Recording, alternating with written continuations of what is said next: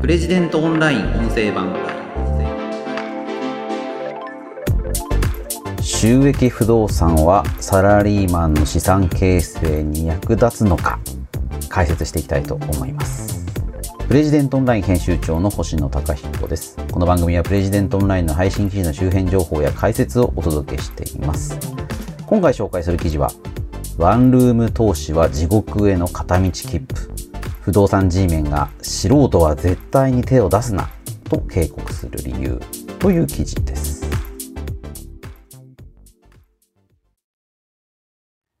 えー、こちらの記事は不動産系 YouTuber の滝島和則さん。まあ、この方の本、誰でも儲かるわけがない。初めての不動産投資必勝ルール。角川さんが出てる本ですけれども、この本の一部を再編集して記事にしているものになります。不動産 G メン滝島。あの、僕この YouTube チャンネルよく見ててですね、あの、滝島さん、見た目がすごく怖いんですけど、あの、語り口はとても丁寧でですね、大変わかりやすく、そして素人、不動産の素人の人にとっても非常にわかりやすく良心的に解説してくださるので、勉強になるチャンネルなんですよね。皆さんもぜひ動画でもご覧いただけるといいのかなと思うんですけれども、でこの竹島さんのね、ワンルーム投資への、ま、ご意見というのをまとめた部分になるんですが、どうでしょうか皆さん、あの収益不動産、老後の備えとして、ワンルームマンションを所有してみませんか。会社員としての給与だけじゃなくて、不動産収入、まあそういう副業をやるというのもいいんじゃないでしょうか。サブリースという形で、もし空室になったとしても空室保証がつきますから。まあこれから不動産が大きく値上がりすることは難しいかもしれませんけれども、立地の良い場所であれば、それほど大きく値段が崩れることもなく、実物資産として必ず残るものですから、単にお金を回す投資信託とか、そういった形で、あの、ふわふわした投資ではなくて、本当にあなたの家が便利な駅の近くにあるわけですから。でなんだったらこれをお子さんとか、ご自身が住むセカンドハウスとして活用するなんていうこともできますから。こういうワンルーム、ご購入検討してみてはいかがでしょうか今は金利が低くて、今だけが、今こそがチャンスです。なんつってですね、電話かかってきたりしませんかね職場に売り込みの電話がかかってきたりとか、なんかメールが来たりとか、なんか友人知人からなんか紹介したいと言われたりとか、いろんなところにね、不動産の営業マンって出没すると思うんですよね。不動産の営業マンって言っても、まあいろんな種類があるんですけれども、まあ、このワンルーム投資を、まあ、勧誘する営業マンっていうのはなかなかシビアで、まあこれでね、大きく稼いでいるようなカリスマ営業マンっていう方ももちろんいらっしゃると思うんですけれども、そして、あの、もしかしたら儲かるワンルーム投資というのもあるのかもしれませんが、竹島さんによれば、地獄への片道切符。今私がスラスラと話したようなことっていうのは、まあ大体嘘である。損するしかない。まあというかこんなもの投資とは言えないっていうふうにですね、断言されています。だから今ワンルーム投資すでにしてしまっている方っていうのは、もしですね、赤字が少しでも出ているようなら、すぐ損切りした方がいいよということをおっしゃっています。損切りというのは、もうここから収益が改善する見込みはないので、多少赤字が出たとしても、今ここでもうその物件を手放した方がいい、売却した方がいいということですね。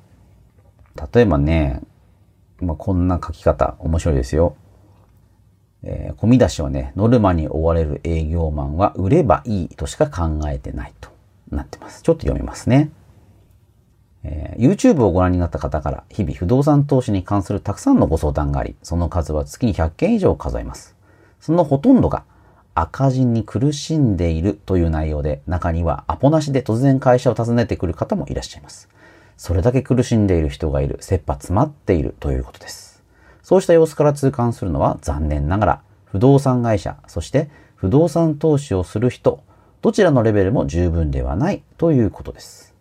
日本では多くの方が部屋を借りるときは A 社、貸すときは B 社、買うときは C 社、売るときは D 社など異なる不動産会社に依頼されます。そこで出会うのは毎月のノルマに追われている営業マンたちです。お客様のライフスタイルや資産形成など1ミクロンも考えていません。貸せればいい、売れればいい、長い付き合いになるお客様なら別ですが、一度限りのお客様、浮気される前提のお客様ですから、その人のことをしっかり考える必要などないのです。まあ、この箇所にね、尽きるのかなって思いましたね。営業マンがノルマに追われていて、貸せればいい、売れればいいという考え方であれば、借りる人、買う人、まあ、この人たちの立場っていうのは、ほとんど考えないっていうことになりますよね。で、実際、ずっと付き合いのある不動産会社があるんだら、あの、まあ、その分不動産会社としても大事なお客様の、まあ、期待に応えたいというふうになりますし、まあ、その利用者からすれば、いつもの付き合いなわけだから、いつものようにサービスを提供してもらえるだろうということがわかるわけですけれども、一度限りの付き合いしかないとなると、お互い、まあ、馬鹿し合いっていうかですね、利用者としては、できるだけ安ければいい。売る方、貸す方からすれば、とにかく売ってしまえばいい、貸してしまえばいいとなりますよね。まあその一番顕著な例がワンルーム投資っていうやつだと思いますよね。まあ買わせてしまえばこっちのもんだっていうことです。ワンルーム投資ってどういうものか。大体ね、ここで事例に出ているのは、まあ、そまあ、ワンルーム投資というわけですから、一人暮らし用のね、ワンルームのマンション。まあ、新築だったり、中古だったり。例えば、2500万円の物件というのが、まあ、ここで想定されているものです。2500万円の物件。まあ、これを、今なら頭金ゼロで買えますよ。毎月2万円程度の負担で2500万円の物件が手に入ります。なんていうセールストップがあります。毎月2万円程度の負担ってのはどういうことか。このね、2500万円の物件で家賃が月10万円。で、この家賃が月10万円で、まあ、どうやって、まあ、返していくのか。まあ、この家賃がね、その収益の元になるわけですけれども、で大体こういう物件っていうのはサブリースがついている。サブリースっていうのは、この物件がもし空室になったとしても、その空室分を保証しますよと。あなるほど、じゃあこの物件買っても空室保証してくれるんだから安心だなっていうふうになるわけですけれども、サブリースを契約すると、まあ、手数料が10%から20%ほど入ってくる。まあ、そうすると所有者には、まあ、月8万円から9万円しか入ってこないということになります。2500万円の物件。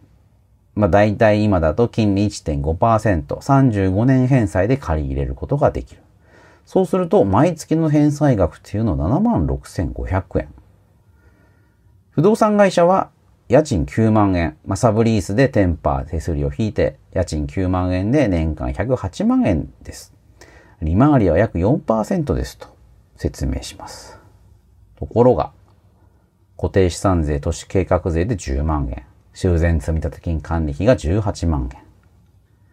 ローン返済が91万8000円で火災保険料が6万円。もうこれ積み上げるとですね、家賃収入108万円に対して支出は125万8000円。17万8000円の赤字になっちゃってるということなんですよね。さらにサブリースの手数料もかかる。家賃の10%で年間10万8000円。これ差し引くと年間28万6000円が赤字。で、この年間28万6000円の赤字に対して毎月2万円の持ち出しで2500万円のマンションが手に入るっていうふうに売り込むわけです。お、これはお得だと思って買う人がいるわけですけれども、とんでもないと。35年ローンですから、35年後にこの物件が2500万円の価値があるなら、まあ、まあお得っていうかまあそれでトントンですよということになるわけですけれども。ワンルームマンションが35年後に2500万円の価値があるなんてことはまあまずない。あの、近くで、築35年のワンルームの価格を見てみてくださいと。そんなのないですよね。うん。まあ、よくて、まあ、例えば、1200万とか、1000万とか、まあ、その程度の価格になってしまう。だからまあ、それはね、投資なのかっていう話ですよね。35年かけて、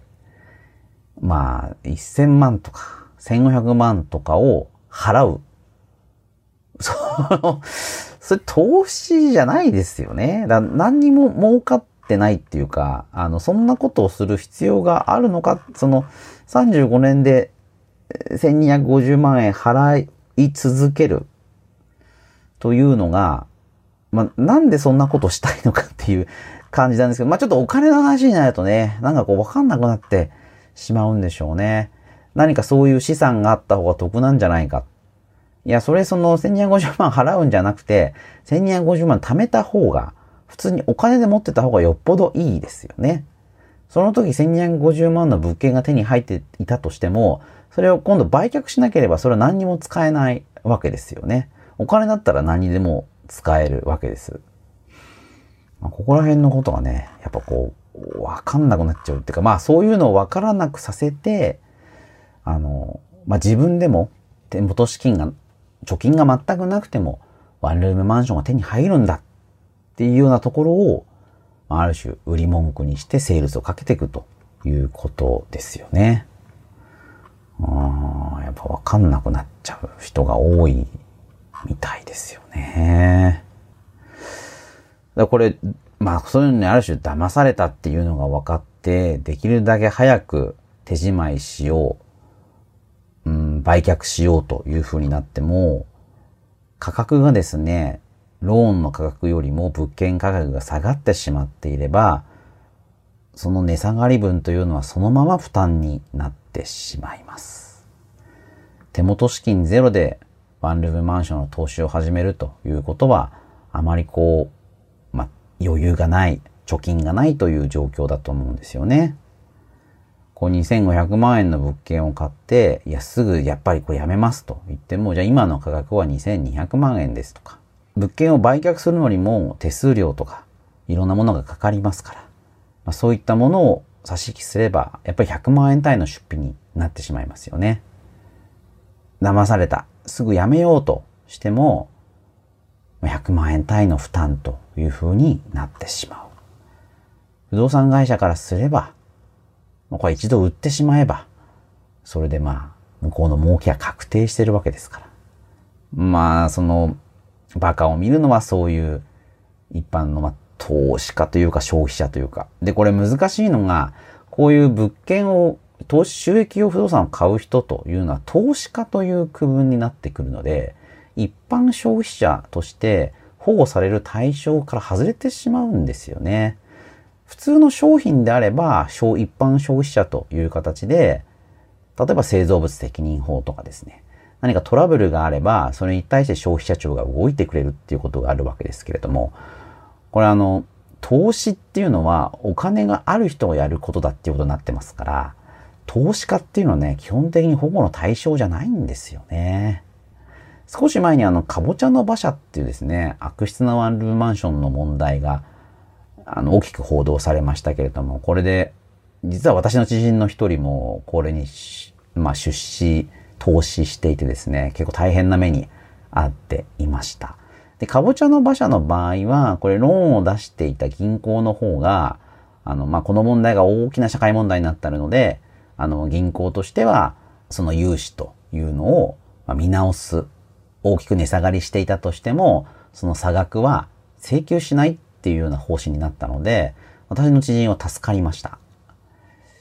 要は、あの、2500万円でローンを組んでも、その部屋の価値っていうのは2000万しかありませんよ。いや、差額の500万円を払ってくださいっていうようなことになってたんですが、まあそういう、まあその部分は、まあ銀行と不動産会社が組んでそのローンを組んでいたので、銀行側がその500万円はまあ負担しますよということになったんですよね。だこれはでも非常にあの幸運なケースで、あの、多くは投資家の保護というのはなされず、そのまま、その収益不動産を買った人が負担を被るということになっています。だからこれ本当にね、注意していただきたいというか、クーリングオフとかね、基本的にはできないんですよね。で、訪問販売法とかも、あの、向こうが押しかけてきた場合に適用されるもので、あの、基本的にこういう不動産投資っていうのは、やりたいと思ってこっちから問い合わせるっていうことが多いわけですよね。テレアポで向こうから飛び込んできたとしても、どこかの事務所にこっちから出向くっていうことになっていると、基本的には消費者保護の対象から外れてしまうことが多いんです。まあ、詳しいことは当然あの弁護士さんとかね、法律の専門家にあのご相談された方がいいと思うんですが、基本的にはこっちから、まあ、要は儲けたいとかですね、そういう気持ちから始めたものっていうのは、なかなか保護の対象にはならない。まあ、で、世間の風当たりっていうのはまあ結構きついと思うんですよね。そういうのは自己責任でしょっていうふうに